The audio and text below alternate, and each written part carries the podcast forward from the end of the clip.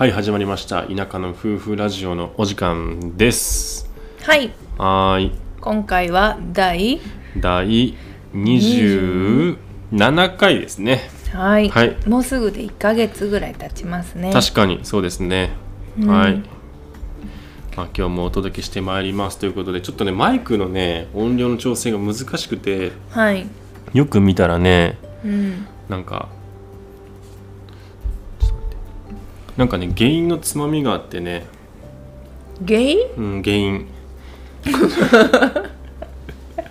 原因？原因。うん。うん、それでねあの音量調整するまあ音声も含音量も含めて調整するみたいで、うん。それがねミニマムになってたわ。なんかあんま音大きくなんねえなって思ってたんだけどそこが原因みたい、なのでちょっとね今回はうん。今までの BGM に対してはね声が小さかったんだよそうか。うん。すいません聞き取りにくかったですね。今回は聞きやすくなってますか？うん多分。はい。はい。はい。じゃあ今日はうん。一つうん。コメントをうん。紹介したいと思います。はい。えっ、と今日はね第25回目のうん。自分の子供たち世代のためにやりたいことうんゴーちゃんが喋ってくれた回ですね。うん。にコメントいただきました。はい。横山やす子さんですかね、はい。読み方合ってるかな。横山やす子さんからです。はい。えっ、と じっくりとゴーくんの考えが聞けてよかったです。はい。私たち夫婦も田舎出身で空き家問題うん。人口減少でふるさと？ふるさと。あふるさと。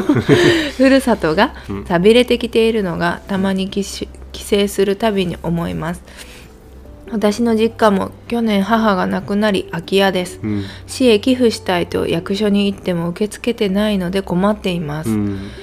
若者に魅力がなく大きな会社もなくて勤めながら反応での暮らしはもう一昔で都会へ出ていくのは分かります。うん。私たちも定年後は帰るつもりでしたが子供や孫たちがいるので帰りませんでした。うん地方創生の考えを見つめていきたいです、はい。というコメントをいただきました、はい、コメントありがとうございます。ありがとうございます。うん、これまさに今僕たちが思ってることですね。そうやうねん、なんか私はうん。もともとうん、そのめっちゃ田舎育ちやから、うん。一度は都会に出てみたかった、確かに。それは若い頃は絶対あるよね。うん憧れて、うん、なんか都会で生まれたかったのにとかも思ったことあっ確かたに。それはあるな。うん。すっごい憧れて、うん。高校卒業と同時にうん大学のためにうん。都会の方に出たけど、うん、まあ10年ほど経ってうん、結果なんかやっぱり私には田舎が合ってるなみたいな感じで戻ってはきたけど、うん、そうねなんか若い子ってさう、ん、こう一回出たいよね。うん、そうだね。うん。うのは。まあでもそういう期間は絶対みんなあるよね。うん。うん、ある。うん。でやっぱり、うん、あの横山さんが言われてるように、うん。まあ定年後帰ろうかなって思ってても結局、なんかその都会での暮らしが長くなって、うん。もうその生活に慣れて、うん、うん、まあ知り合いとかもちろんお子さんとかお孫さんとかも近かったらさうん、結局生活のしやすさって考えたら、うん、もう帰れるっていう選択肢はないかみたいなねね。うん、なっちゃうよね。ってなってやっぱり空き家がうん、増えてるのかなってはいはいはい。思ううん、し、うん、でもなんかあれやね市へ寄付寄付したいけど、うん。受け付けてもらえない。まあ確かにそうかもね。だね。うん。まあいろんな考えがあって、ん。ねあのーもしかしたらこう負債になってしまう可能性もあるし、うん。市にとってもね。うん。まああのー難しいもんね市も。あの何でもかんでも引き受けられないんだねやっぱり。ねそういう基準があるんかな、どうなんだろう。受け付けてバンないんじゃない？クとかうん。どこの自治体も持ってないのかな。ああどうだろう。どこでもっていうわけでもないのかもしれないあーそうね。か、うんなんかね、うん。あのこんなに空き家あるし、うん。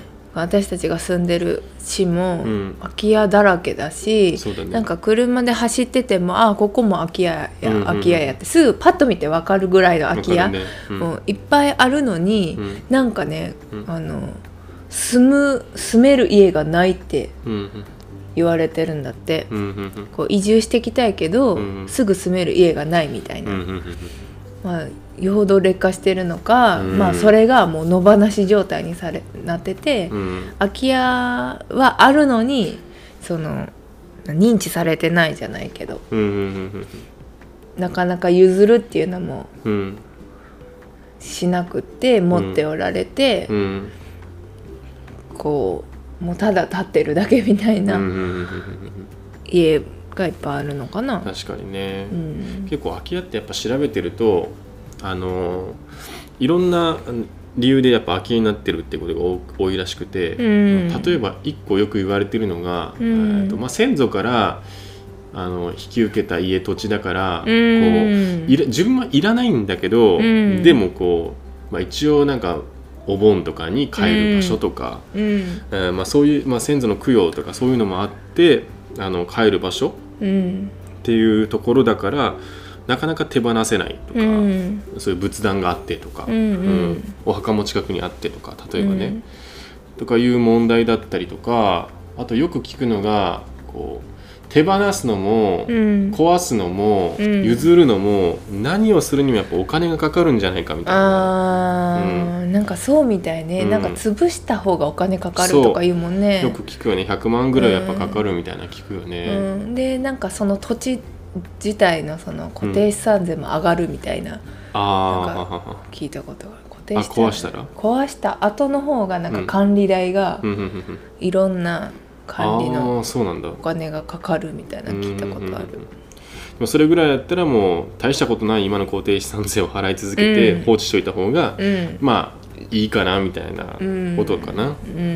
んそうだから結構ね僕らはここに目をつけてるとこがあって、まあ、近所探したら結構空き家とかがあって、うん。多分野放しにされてたりとかうん。するんですよ。でそれをあのまあ言ったらこう地道に営業かけてじゃないけど、ううん。ん、なんか再生っていう形で持っていけないかみたいな。うん。ん。まあなんか実は僕らはそこに目つけてるし今後ねそういう人たちも増えてくるんじゃないかなって思うよね。うん。あのわざわざ都会でひしめき合ってさ分譲地に家をさうん。新しく建てるんじゃなくて、うん。ちっちゃい家をうんね、ちっちゃいこうね本当に数十細坪の長い。細長いとこだったりとかね、隣と本当になんかもう垣根が合ってないみたいなうんね、うん。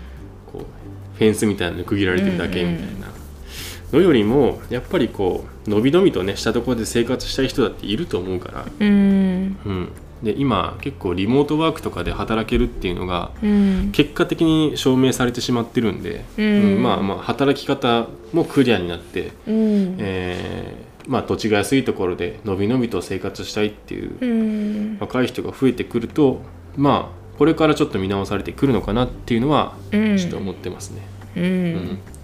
そうだね、うん。なんかこの2020年でだいぶ働き方が変わったからさ。そうだね。なんかこれから動きそうな気もするけどね、うん、えー実際今さ地方移住とかめちゃめちゃトレンド入りしてるじゃん、うん。ワードが。うん。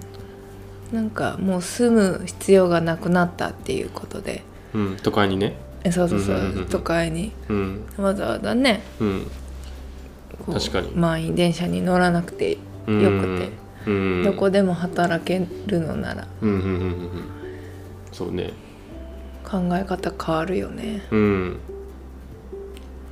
なんかそれにこうなんて人生のステージによってはあの住む場所を変えるとかでもいいかもしれないけどね、うん。若い時はうん。なんかそういう賃貸みたいなとこ住んで、うん。30代になってからうん。ちょっと田舎の方に郊外とかに、とか田舎の方にうん。家を買ってとか、うん。うん。でもうちょっと老後になったらなんかまたもうちょっと違うところとかでもいいかもしれないうし、ん。うん。確かにね、うん。そういうのをうまいことこう空き家が出ないようにさみんな譲り合ってこうそうそうそうローテーション回すみたいな。そうそう。してきたらいいね。うん。結構今だからシェアリングのさこう、うん。あの世の中になっていき、まあうん車とかもそうだけど、うん。そのうち家とかもそうなっていくんじゃないかなって思うんだけどね、うん。なんかよくあるじゃん最近アドレスとか。うん。あの有名な月額でね。制で、えっとうん。例えば月5万払ったら、うん。アドレスっていう会社の、まあえー、とフランチャイズの中に、うん。えー属しているそう古民家とか古民家のこう、なんていうのゲストハウスみたいなやつとかがうん。全国各地にあって、うん。まあ、そういうところであの転々とこう旅をしながら仕事とかできるみたいな、うんうん。あのそういう人たちに向けたなんか結構アドレスホッパーと言われたりしてるけどね、うん。アドレスがこうホップするというか、うん。いろんな全国各地に住所を持てるみたいな、ううんん、いいよね。楽しそうやそんな生き方そうだね、ううん。ん。結構こうコロナの中でこうちょっとどうしてもそういう生き方って難しいんじゃないかなと思って、うん。意外とねどんどん拡大していってるらしいんで、ねえなんかすごいね、うん。ニュースにもなってたね。なってるね。よくなんかテレビとかでも最近見るよね。うん、でもただなんかあのシェアハウスだから、うん。その絶対こうなんていうの？共同のキッチンとか共同のなんとかとかやからこの人との関わりが苦手な人は辛いと思うってそこの人が言ってたけど。確かに。それはあるかも、うん。合う合わんは絶対ありそうやけどうんうんうんうん。ね。でもなんかそんな感じでさその自分のなんか今の仕事のやり方とか、うん。その人生のステージ例えばこう結婚する前結婚した後子供ができた後みたいな、老後みたいな、うん。でどんどんどんどんこう働き方もそうだけどなんか住む場所とか住みなんか暮らしの仕方みたいなのも結構流動的になれるような仕組みができたら、うん。空き家って出ないはずじゃないんじゃないかなって思うんだけどね。ね。うまくローテーションをしていくっていう仕組みができちゃえば。ううんん。もちろんなんか築年数が上がれば、うん。この修繕とかもしないといけないし、なんかうんなんだろうな。うんこの耐震的にも心配とかいるかもしれんけどうん。そういうのもねなんかちゃんと補助が出てとかさ、はいはいはいはいはい。そうだね。なんか DIYOK のうん、物件とかね。物件みたいな、直すの OK ですよみたいな感じだったりしてさ。うんそういう問題もクリアできる方法でなんか回していけたらいいのになって思うね。でも若い時こそさそういうお金がないから、うんあえてそういうさちょっと直さないといけないところで若い人の力をさ注いでさ、うんな日曜大工っていうかさ、うん日曜日はちょっとこう好きな人絶対いると思うそうそうそうそうそうもんね。結構この家を譲ってくれたさあの前の持ち主さんもさそれ言ってたよね、うん。あの俺も若い時はボロい家買って自分で直してたわみたいなことそう言って。そうそう。なんかそんな、うん。あの若い時から大きな家に住まんでええねんみたいな。そうそうそうそうそう贅沢せんでええみたいな、ね、そうそう。ちょうどいいわみたいな。うんうん。ほんでまたあの老なんかそ老後じゃないけど、うんうんうん。暮らしにくくなってきたらねそこでまた変えたらたまた考えたらええやんみたいな。そうやね、うん。うん、綺麗に住んだら売れるしなみたいな。確かに確かに、うん、って言ってくれて、本当にそうやなとうん思って、うんうんそれにさこう、ん。ヤドカリ的な感じでもいいかもねこの家もさ、うん。自分たちがちょっと例えばさうん。今後子供ができたりとか、うん。あのもっとこう広い家に住みたくなったりとかするとするじゃん,、うんうんうんそしたらなんかむ昔のいや今の俺らみたいなこう境遇の人にうん。譲って、俺らはちょっと大きいところに引っ越してみたいな、うん。ちょっとずつこう、うんその人たちもまたちあの状況変わったらうん。次の人みたいな。みんなこううん。ヤドカリ作戦じゃないけど、そうね。うん。なんかいろんなところにそういう、うん。なんか流動的に動ける家があったら、うん。結構みんながハッピーかなっていう気がするけどね。にね。う、ん。やっぱりなんか空き家ってさうんこう人が住んでないうん。期間が長ければ長いほど傷んじゃうやんね、うん。だからこうこう野放しっていう家が、うん。今はもうすでにいっぱいあるんやろうけど、うん。こうどうにかそこがならんもんかなってうん思っちゃう。なんかうん私の実家の近所確かにあのも辺ね。めっちゃ空き家があって うん、であのみんなねもうみんな名字も一緒なぐらいもう親戚かぐらい みんな仲いいんですけど。まあまあそういうあれだもんね。なんかあそういうさそう小さなもう村やっていうか、うん村ってそうなるもんね。そう、ん。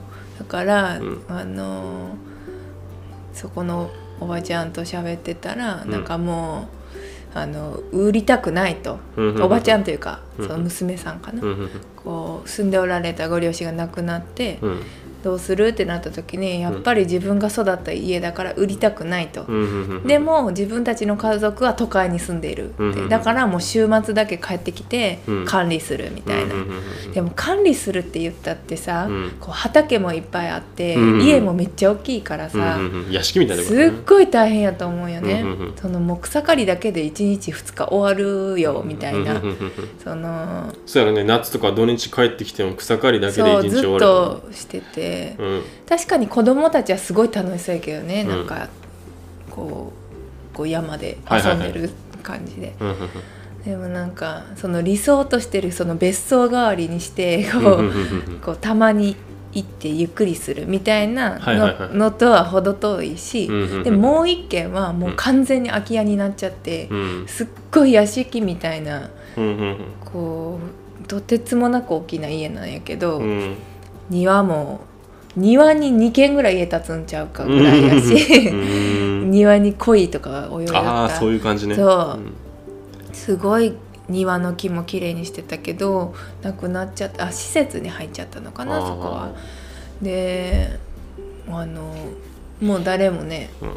あの子供さんいらっしゃらないからうんうんうん。なんか誰が管理するの状態で何ヶ月も経っててへえーーもったいないなと思って絶対綺麗よね家もそうだね。そう古いけどうんうん屋敷みたいな。うんうんうんうん。うんだからそうやってさこう、あすごいいい物件というか、うん。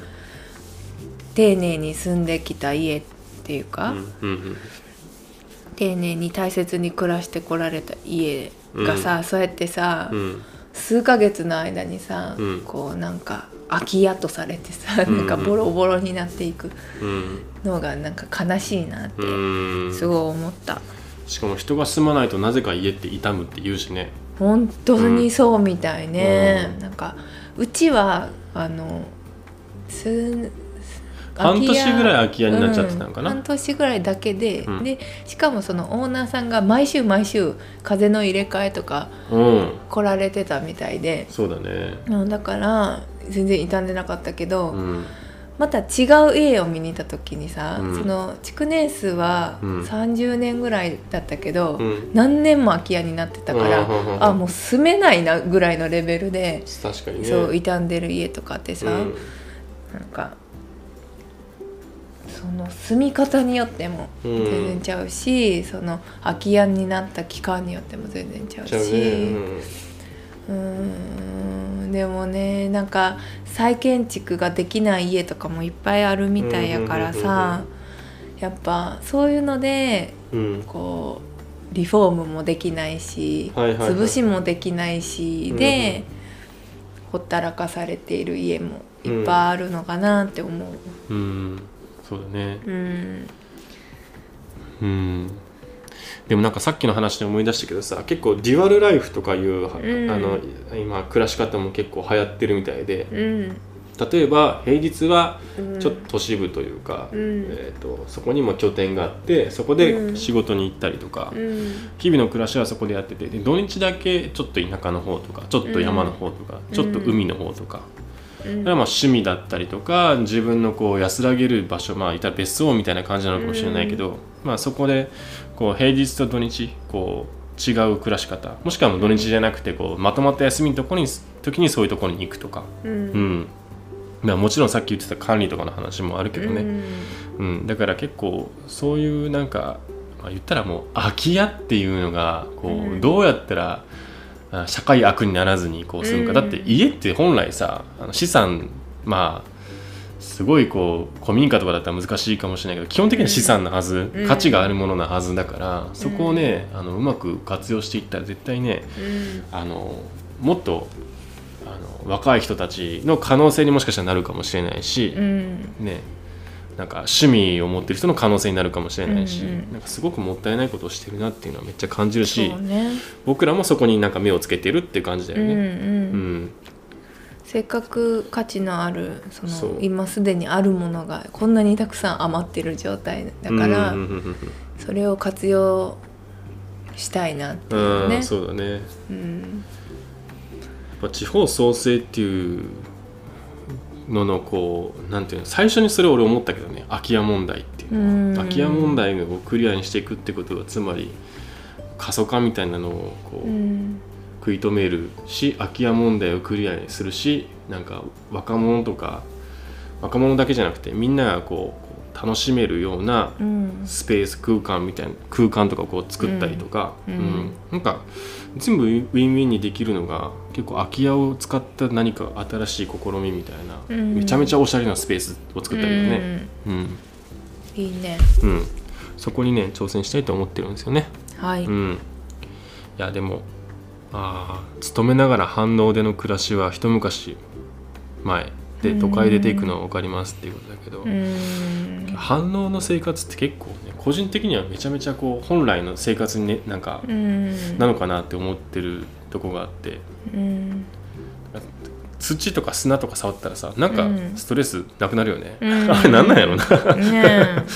それはわかる、うん、でそれがそのまま食卓に並ぶっていうのは、うん。でか単純にそのさ自分たちで野菜作ったらさその分の食費を考えなくていいってういう、ん。うん。のもあるし。結構これからそういうのにこう希望とかうん可能性を感じたりとか、そういうのをやりたいっていう人もん増えてくるとは思うんですけどそねう。だね。うん。自分たちで食べる分だけの野菜うん。を育てられるっていうのそうそういいよね規模が大きくなると絶対大変やけど、うんうんうんうんそうだから僕らもそういう発信したいんですよね。こう田舎に暮らしてうん。ただ田舎いいよとか田舎の移住してうんめっちゃ今フリーなんていうのストレスフリーですみたいなそんなこううん。表面的な発信というよりもうん。例えばこう野菜を育てたりとか、うん。えーしてその暮らしの面うん。とかあとまあ田舎でもこういう仕事のやり方があって、僕らこうやって稼いでるよとかね、うん。うん、あとこう老後の問題とかいろいろあるけどうん。僕らはこういうふうにこう未来のうん。ことをこう老後のこととかも計画立てて、うん。こんな感じで、えー、とお金の積み立てとかしてるよとか、うん。そういうのも結構ね一なんていうの？なんか一つのサンプルとしてうん。移住者の、なんか、うん。総合的にねお届けできるのが本来こうそうだね。目指してるところで、今は結構 DIY に時間取られてるし、うんうん。そっちにあのフォーカスしちゃってるけど結構総合的にやりたいんだよね本当は。本当はねその田舎暮らしっていうところをメインにやりそうだたねくて、うん。そのこう DIY をしたくて、うん。家を買ったんじゃなくて、うん。家を買ったら DIY せざるを得なかったみたいな感じで、うん。そうやね。今は DIY がもちろん楽しいから、うん。全然あの食うとかじゃないし、うんうんうん。あの楽しんでやってるけど、うん。それがメインじゃなくて、うん。やっぱり、うん。その日常とか、はいはいはい。その働き方って言ってくれたけど、だって結構質問ももらうもんね、どどうやって稼働いてるんですかとかさ、あのなんかそういうところもやっぱ気になる人もいるし、やっぱそこはあの、うん、発信した方がうん、なんかこうずっとモヤモヤっていくよりもいいのかなって思ってるよね。そうそう、うん、そう仕事のことがやっぱ皆さん気になるのかな。るよね。ううん。ん、で今ねコロナで大変な時だけど、うん。なんかちょっと求人情報見たりした時あったけど、うん。まああるよ仕事は田舎でも、まあまあまあまあ。選ばなければね、うん、選ばなければね。うん、でも、うん。まあそれにこうなんていうかな使わないしお金いらないしな田舎そうそうそもそもが その都会のうん。で生活してた頃よりも、うん。半分もしくはもっと少ないお金で,、でうん十分暮らせていけて、うん。貯蓄もできてみたいな感じだから、うん。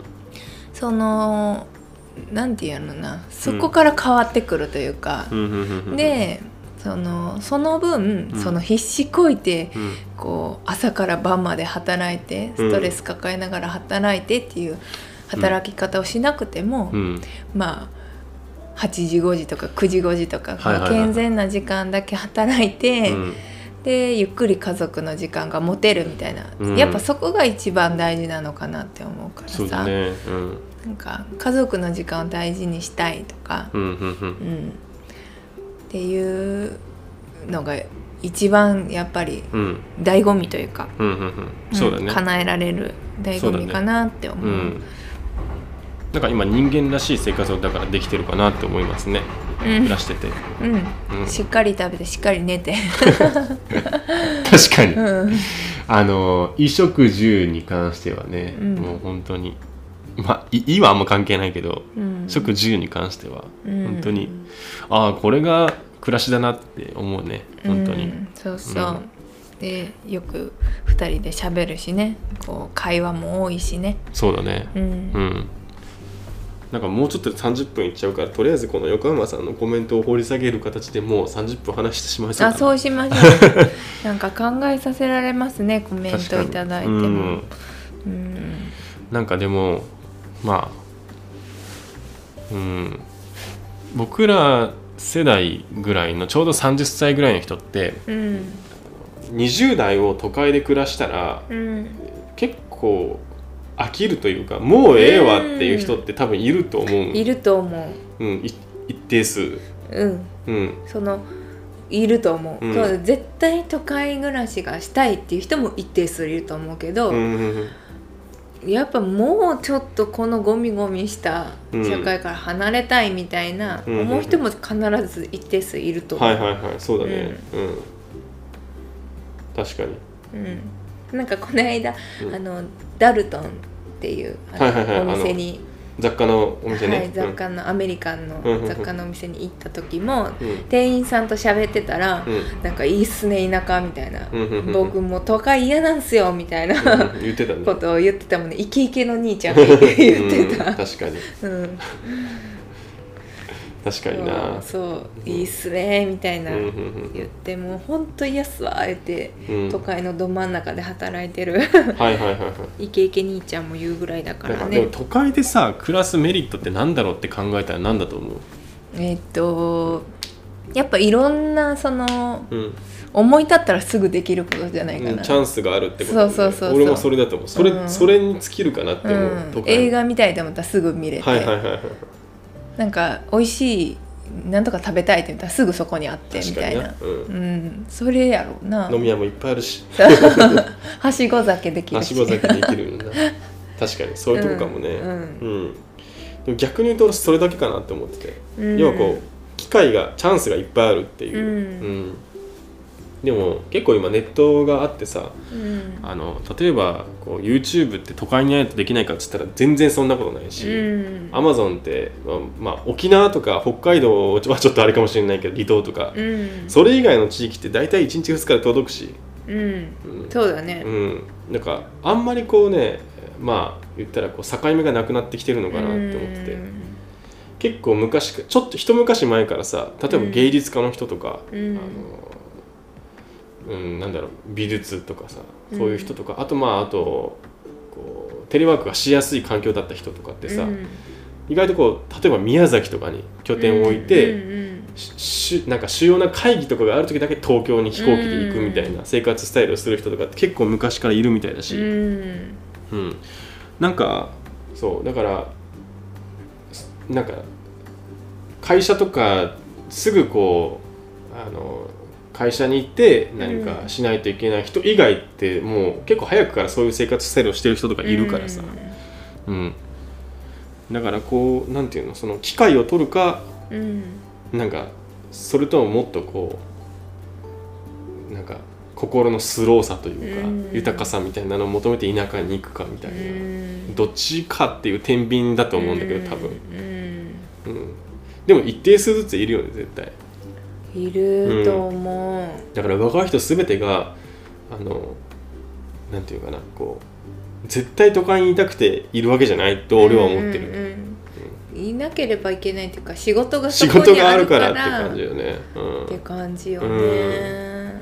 なんかでも俺将来は多分ね能力がない人が都会にいなければならないっていうかそういうなんていうのもうそこで働くしかないみたいなことにもなるかもしれないなって思って。る、ああなるほど。逆に能力があってどこでも食っていける人っていうのは自分の住む世界をこう決めれるっていう。う、ん。そうなんか受け身な人はそうなのかもしれんね。そうね。こう自分で学んで変えていこうとか、うん。うん。こう能動的にさ、うん。こうやっていこうってうん。思う人は、うん。どんどんどんどんこう変化していけるし、はいはいはい。うん、田舎に来るっていううん。選択もうん。選択肢も広がるなって思うね。うんうん。うん確かにね。ううん。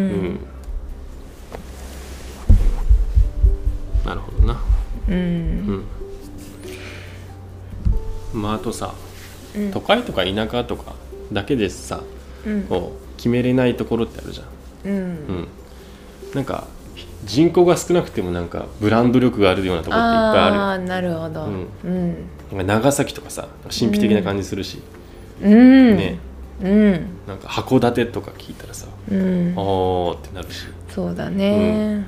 なんかそういうさしなんか少なくてもそこに光るものをさ作ったりとかさうん。なんかそれをこうもっと盛り上げていけたら、うん。うん、各場所がね、ううん。ん、そうだね。それが多分今そういうそのブランド力がないところこそほどそうそうそうそうそうそうそう。こそほど。とこほど。とことこほど？とここそ。とこほど。うんどっちでもいいけど、こそ。うん。ね、うん。なんか多分さうん、たくさんの力が必要だからさ、うんうんうん。そういうのって。結局そういうのってさ見せ方とかさ、うん。だけの話で実際それぞれの魅力って多分あるはずだから、絶対あるよ。それをこうさ磨くだけというかさ、うん、うん。うんそうだね。うん。だからちょっとそういう仕掛けをやっている最中ですよね。そうですね、そう。ん、だからなんかなんていうの田舎ってさううん。こう始まりが田舎だからさど田舎だからさ、うん磨きしろがいっぱいあるんだよ多分、うん。だから多分ワクワクするんだと思うしこう地方創生とかって掲げて、うん。うん。でもやっぱこう多分田舎ってこう地方創生をやっていこうとしたけど、うん。できなくて多分それが何代も何代も繰り返して現状が多分あるはずだから。うん多分今までトライしようとした人はいくらでもいて、ううん。んでも現状変わってないっていう、ううん。んだからそこにこう挑戦するっていう、まあ、ちょっとある意味リスクはあったりするんだけど、ううん。んまあでもそれをね楽しみに変えてうん。やっていきたいなって思ってます。ねね。ううん。んこれからしっかり考えてちょっと。うん。やっていきましょう。30分経っちゃったんでこの辺で切っておきますか？そうですね、うんテーマね考えてたんですけど、うん横山さんのあの、うんコメントに対してちょっといろいろなんか喋ってたら30分経っちゃいましたね。うん、はいはい。じゃあ話そうと思ったらテーマはまた明日話しましょうか。そうだね、うんそうしましょうはい。はいじゃあ今日はこの辺で終わりましょう。はいはい。また明日お会いしましょう。はいはい。ではまた良い一日を。はーいはい。バイバーバイバイ